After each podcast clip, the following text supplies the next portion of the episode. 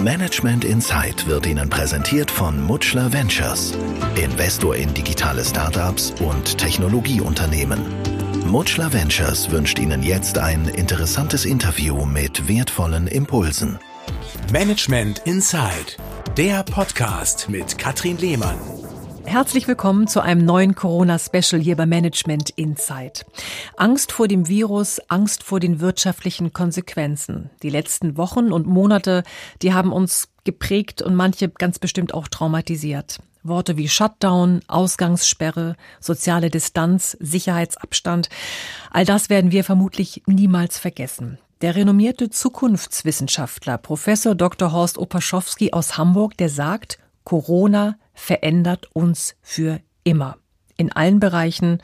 Das betrifft unser Privatleben genauso wie unser Arbeitsleben. Doch was genau heißt das für unser persönliches Miteinander? Was bedeutet es für den digitalen Wandel, für die Zukunft unserer Arbeit?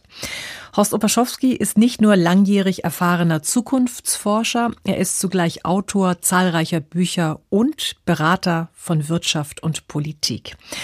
Den habe ich jetzt am Telefon. Herr Opaschowski, das Allerwichtigste zuerst. Geht's Ihnen gut? Sind Sie gesund? Danke für die Nachfrage, kann ich nur sagen. So fängt ja in der Tat heute und erst recht in naher Zukunft fast jedes Gespräch an. Also wie geht es Ihnen? Sind Sie gesund? Und meine Antwort, ja, mir geht es gut. Ich bin gesund, vor allem ich fühle mich gesund. Ich glaube, der Gesundheitsbegriff wird immer mehr subjektiv definiert, ja individualisiert. Die Gesundheit, die Gesundheit, das bin ich. Sehr schön. Ihr Alter, 79, ist kein Geheimnis. Damit gehören Sie jedoch auch zur Risikogruppe der Corona-Pandemie. Wie gehen Sie persönlich damit um, Herr Opaschowski? Äh, ich habe zwei Seelen in meiner Brust. 79, so sage ich, ist kein Alter.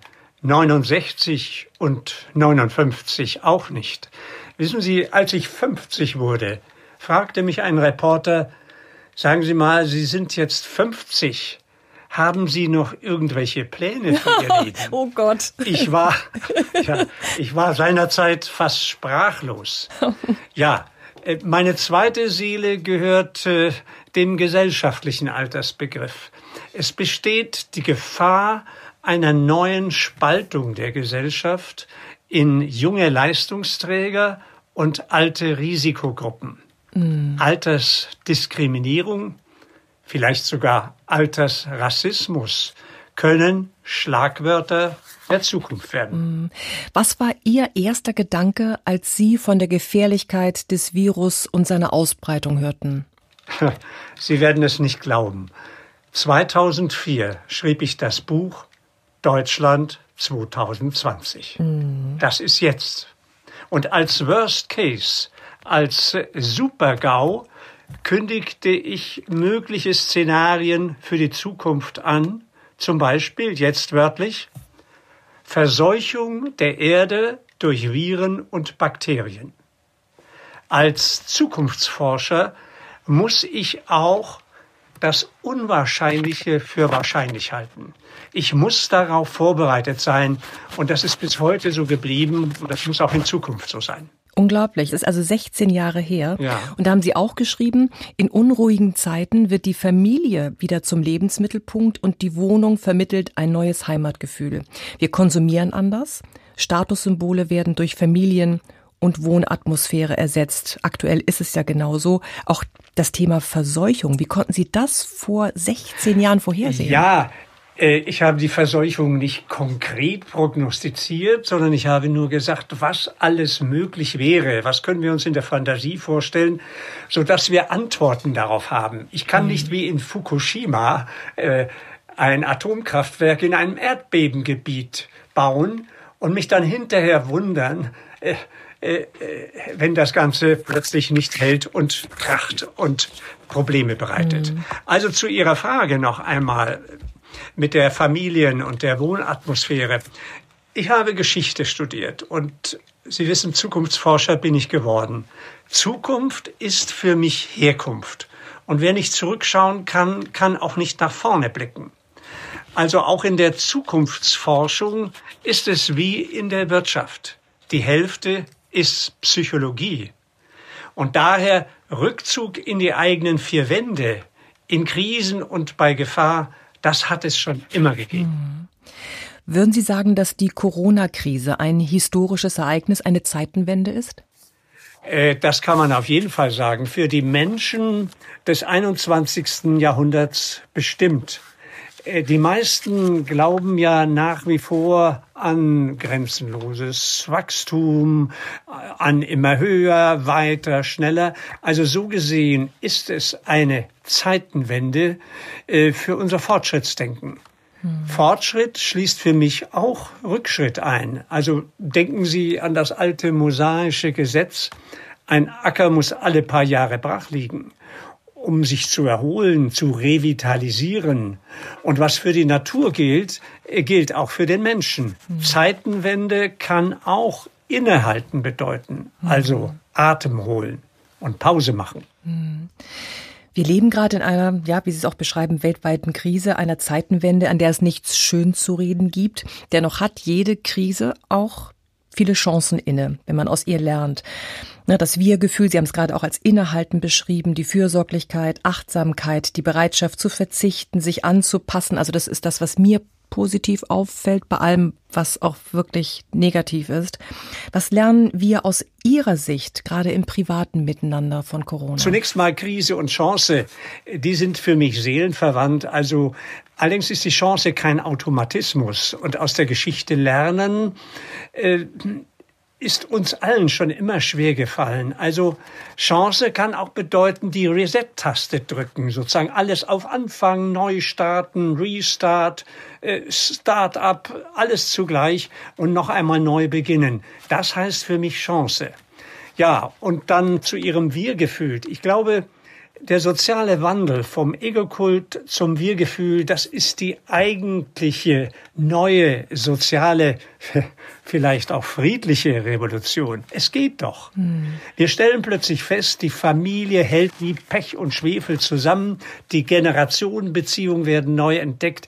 Ja, selbst der böse Nachbar wird plötzlich zum netten Nachbarn und Nachbarschaftshilfe ist wieder im Kommen.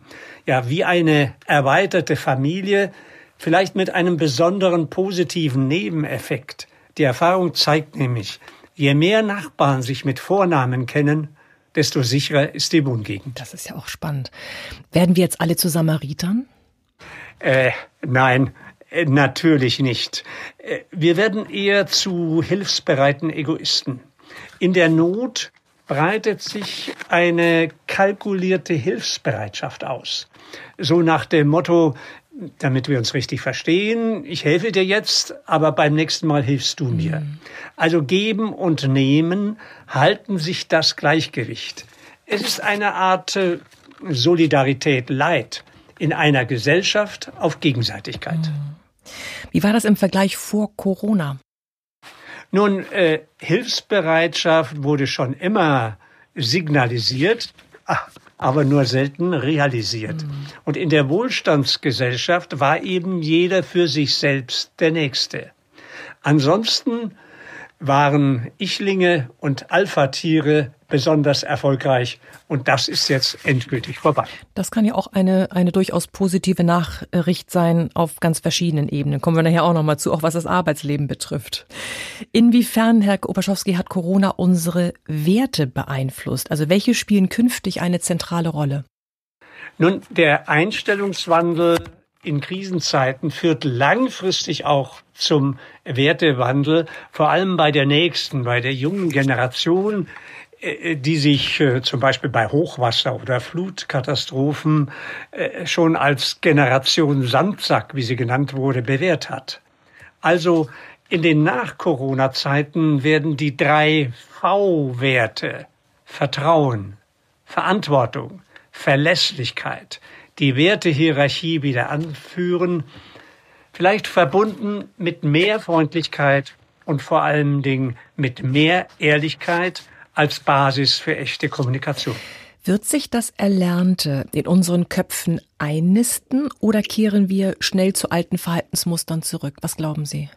Tja, wer ist hier wir, muss ich zurückfragen. Als Zukunftsforscher rechne ich ja in Generationensprüngen.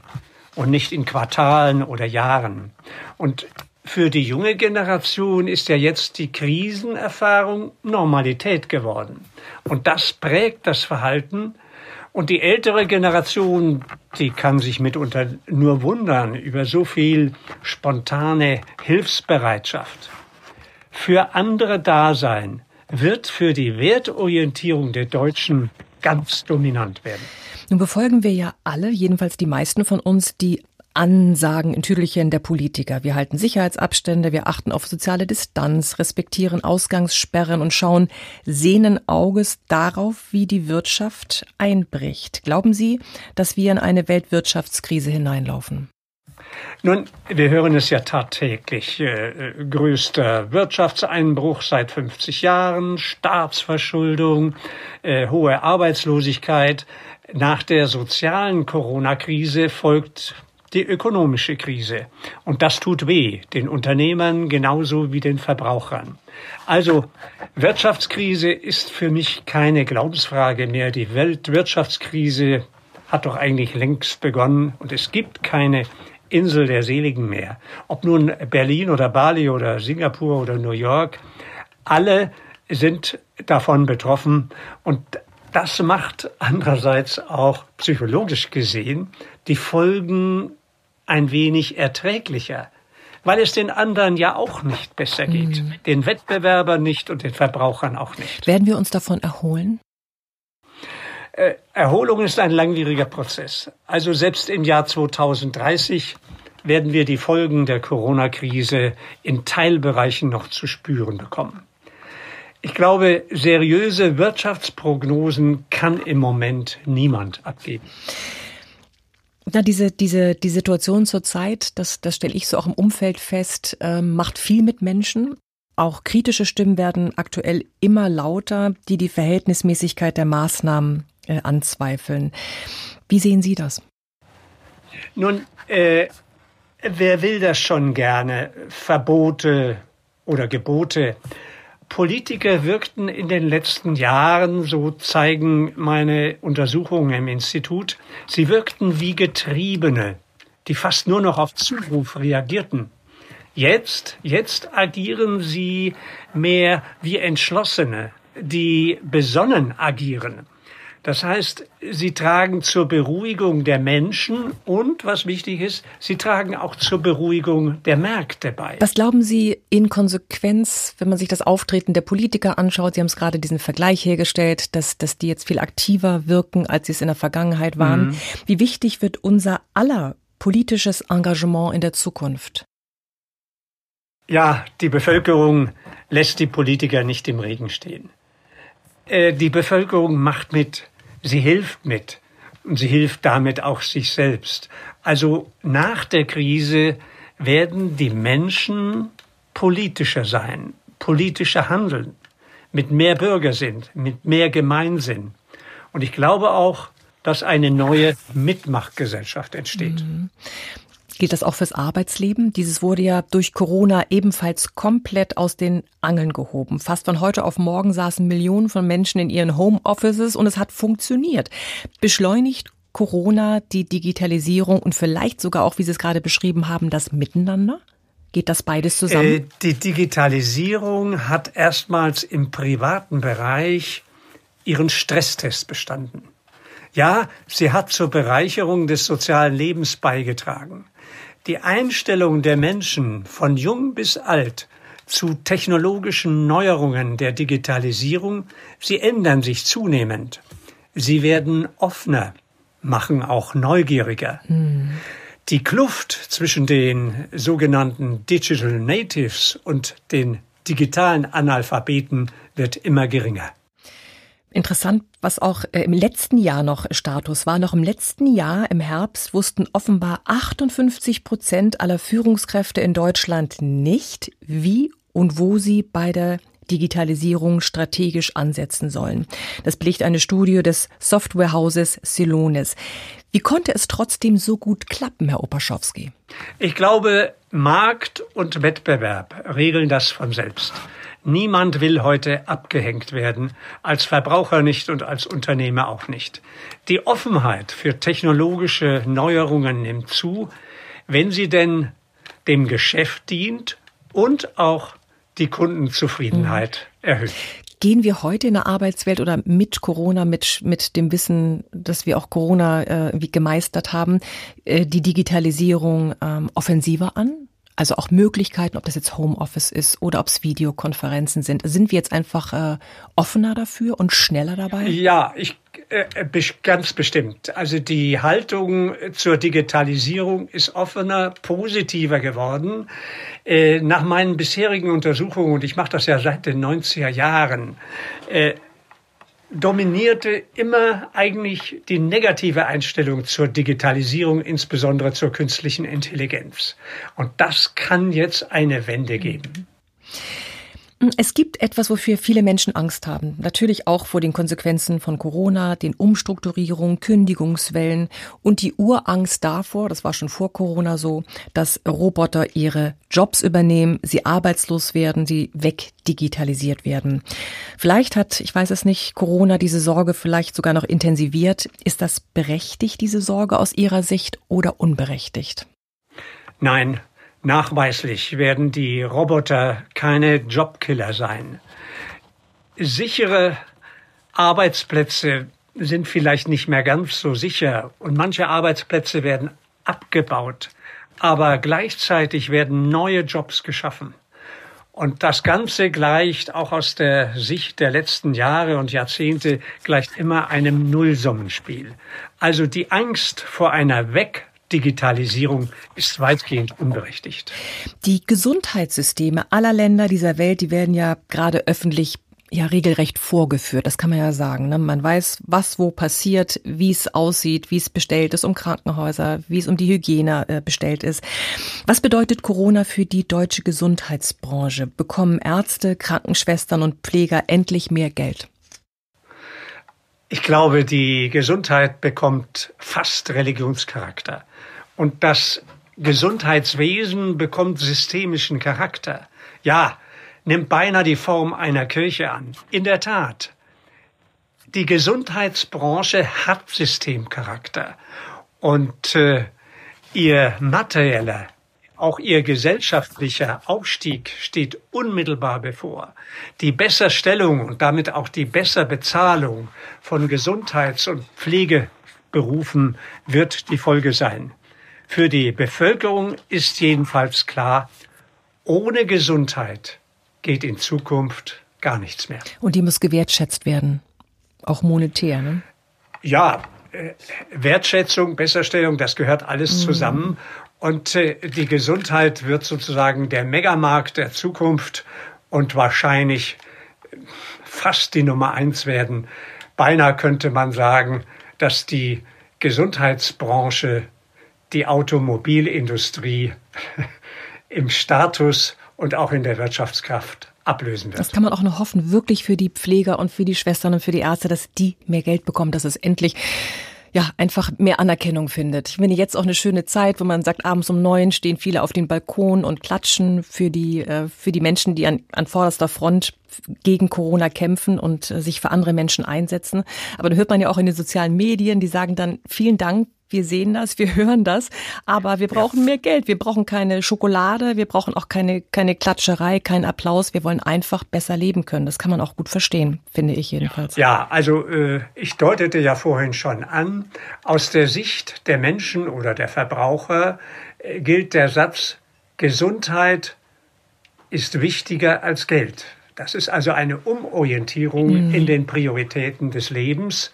Andererseits diejenigen, die das Ganze ausbaden und erarbeiten müssen, also die Pflegeberufe, für die muss der Spruch eher umgekehrt werden. Geld ist genauso wichtig wie Gesundheitshilfe und die Pflege. Absolut. Herr Opaschowski, wenn wir in die Zukunft schauen, welche Jobs, was glauben Sie, werden in 10, in 20 Jahren gefragt sein? Welche Branchen werden boomen? Also es wird eine Wende geben von der Produktorientierung mehr hin äh, zur Dienstleistung und alles das, was die Lebensqualität fördert oder verbessert, wird gefragt sein und wird eben auch einen Boom erleben. Mhm. Was sind Schlüsselherausforderungen der Zukunft für Entscheider, für Unternehmenslenker, für Menschen mit Personalverantwortung? Die Sozialkompetenz rückt an die vorderste Front sozusagen. Ohne Empathie, ohne Einfühlungsvermögen, ohne Kontaktfähigkeit geht nichts mehr. Und Kontaktfähigkeit wird für Führungskräfte in Zukunft wichtiger als Durchsetzungsvermögen. Nun ist natürlich die Kontaktfähigkeit in Anführungsstrichen etwas eingeschränkt, wenn man sich jetzt überlegt, dass Homeoffice immer wichtiger wird. Die Leute, die, die arbeiten von zu Hause aus und die Top-Manager gehen durch die leeren Hallen ihrer Unternehmen und sagen, Mensch, wo sind die denn alle, die auf meiner Payroll stehen? Also sie haben ja auch nicht mehr den direkten Kontakt ganz oft zu ihren Mitarbeitern. Das wird ja auch äh, neue Herausforderungen mit sich bringen. Ja gut, äh, früher sprachen wir von papierlosen Büros und äh, jetzt kommen die, die menschenleeren Büros. Das wollen wir nicht hoffen. Das ist sicher eine Übergangszeit äh, in dieser Phase äh, der Krise. Das wird nicht auf Dauer so bleiben. Aber andererseits, äh, das Homeoffice hat sozusagen seinen Status erreicht und wird ein Stück Normalität werden. Äh, und vielleicht wird mancher Freitag äh, für Büroberufe in Zukunft der Homeoffice-Tag sein. Oder wie sagen die Engländer, Save God, it's Friday. endlich ist es soweit und ich kann endlich äh, sozusagen mein eigener Unternehmer am Arbeitsplatz sein. Ist die Zeit der Alpha-Tiere und Hierarchien nach Corona vorbei? Ja, kann man, kann man sicher vergessen. Also äh, heute ist mehr, äh, die, wie es im Fußball heißt, die Mannschaft gefragt, der Team Spirit. Es sind Netzwerke gefragt, es sind Workshops, äh, äh, Gruppenaktionen gefragt. All das wird zunehmen, ob nun real oder virtuell im Büro äh, oder per Videokonferenz. Mhm. Stichwort Vertrauen. Wie wichtig wird es, dieses seinem Team entgegenzubringen als Führungskraft? Also ohne Vertrauen geht gar nichts. Und Vertrauen ist die Basis, ist die Währung für die Betriebs- und Büroatmosphäre. Und äh, wir haben ja gesehen, was passiert, wenn das Vertrauen äh, auch zwischen Unternehmen und Verbrauchern gestört ist. Denken Sie an die Automobilindustrie, äh, was das auch für, nicht nur für materielle, auch was das auch für soziale Folgen hatte. Mhm. Lassen Sie uns zum Schluss noch mal einen Blick in die Zukunft werfen, Herr Opaschowski. In Ihrem Buch Deutschland Vision 2030 haben Sie interessante Prognosen aufgestellt. Ich habe ein paar rausgesucht. Eine davon lautet 0,5 mal 2 mal 3 Arbeitsverhältnisse. Was verbirgt sich dahinter? Naja, die Hälfte der Mitarbeiter verdient dann doppelt so viel, muss dafür aber dreimal so viel arbeiten wie früher. Das heißt also, die Leistungsintensivierung nimmt zu, die Anforderungen werden nicht geringer, auch wenn manches per Telefon oder Videokonferenz äh, bequemer und leichter erscheint. Mhm. Das Arbeitsleben fordert genauso viel, eher mehr, vielleicht konzentrierter äh, auf den Punkt gebracht und vielleicht denkt man auch in der Arbeitswelt mehr über den Zeitwohlstand nach. Mhm. Dass Zeit genauso viel wert ist wie Geld. Die Arbeitswelt wird weiblicher, das merkt man ja jetzt schon. Frauen kommen verstärkt an die Macht. Wie wird sich das prozentual in Führungs- und Vorstandsetagen bemerkbar machen? Was glauben Sie? Naja, äh, wenn es gut läuft, haben wir vielleicht 20 äh, Prozent der Führungskräfte sozusagen mit Frauen besetzt. Das wird im Jahr 2030 äh, bei Werten von 30 und 40 Prozent liegen. Und das ist auch höchste Eisenbahn, sage ich mal ganz salopp. Denn die jungen Frauen, die jungen Führungskräfte sind teilweise qualifizierter äh, bei den Frauen als bei den Männern. Die besseren Schulabschlüsse, die besseren Hochschulabschlüsse. Also hier wird es wirklich Zeit, äh, gleichzuziehen und äh, das bedeutet natürlich aber auch auf der männlichen Seite, wenn die Frauen im Beruf voll ihren Mann stehen, dann muss natürlich auch der Mann zu Hause mehr mit anpacken und sich für die Kinderbetreuung und den Haushalt mit und hauptverantwortlich fühlen. Das war ein ganz wichtiger Satz, Herr habe es haben viele Männer gehört. Sie sagten, Corona verändert uns für immer. Das waren Ihre Worte. Erstmal vielen Dank und nochmal ein abschließender Blick in die Zukunft ähm, auf eines Ihrer nächsten Bücher. Werden Sie die Corona-Krise, die wir gerade durchleben, zum äh, Bestandteil eines weiteren Buches machen? Ja, ich muss mir natürlich als Zukunftsforscher Gedanken machen, wie es weitergeht. Und im Moment beschäftigt die Frage, wie geht es weiter nach Corona? Viele Menschen, viele Politiker, viele äh, Unternehmer. Und viele haben Angst, weil sie meinen, die Menschen resignieren, vertrauen weniger sich selbst und auch anderen. Ich glaube, genau das Gegenteil wird der Fall sein. Es wird sicher keine Explosion an Lebensfreude geben, wohl aber eine Explosion äh, für andere da zu sein und vor allen Dingen die Zuversicht. Die Zuversicht wird wachsen. Die Zuversicht und äh, der, ja, beinahe der Zukunftsoptimismus, der in den letzten Monaten und auch Jahren immer mehr zurückging, dieser Zukunftsoptimismus wird wachsen, insbesondere bei der nächsten, bei der jungen Generation. Das wird der wahre Hoffnungsträger sein. Das finde ich absolut mutmachend. Herr Opaschowski, Sie haben uns in dieser schweren Krise an vielen Ihrer Einschätzungen und Zukunftsprognosen teilhaben lassen. Dafür ganz, ganz herzlichen Dank und Ihnen weiterhin alles Gute. Ja, das wünsche ich Ihnen und allen anderen auch. Das war Management Inside, der Podcast mit Katrin Lehmann. Alle zwei Wochen neu. Jetzt abonnieren und keine Folge verpassen. Haben Sie ein Management-Thema, das Sie interessiert, bewegt, für das Sie vielleicht sogar richtig brennen? Oder gibt es Menschen, von denen Sie sagen, der oder die gehört genau in diesen Podcast? Dann melden Sie sich gern. Alle Infos dazu unter medientraining-hamburg.de. Planen Sie für Ihr Unternehmen individuelle Interviews, die Sie im Intranet, auf Ihrer Homepage oder in den sozialen Medien veröffentlichen möchten? Gerne realisiere ich auch diese Corporate Podcasts für Sie. Melden Sie sich jederzeit. Ich freue mich auf Sie. Management Insight wurde Ihnen präsentiert von Mutschler Ventures, Investor in digitale Startups und Technologieunternehmen. Sie erreichen uns unter mutschler-ventures.com.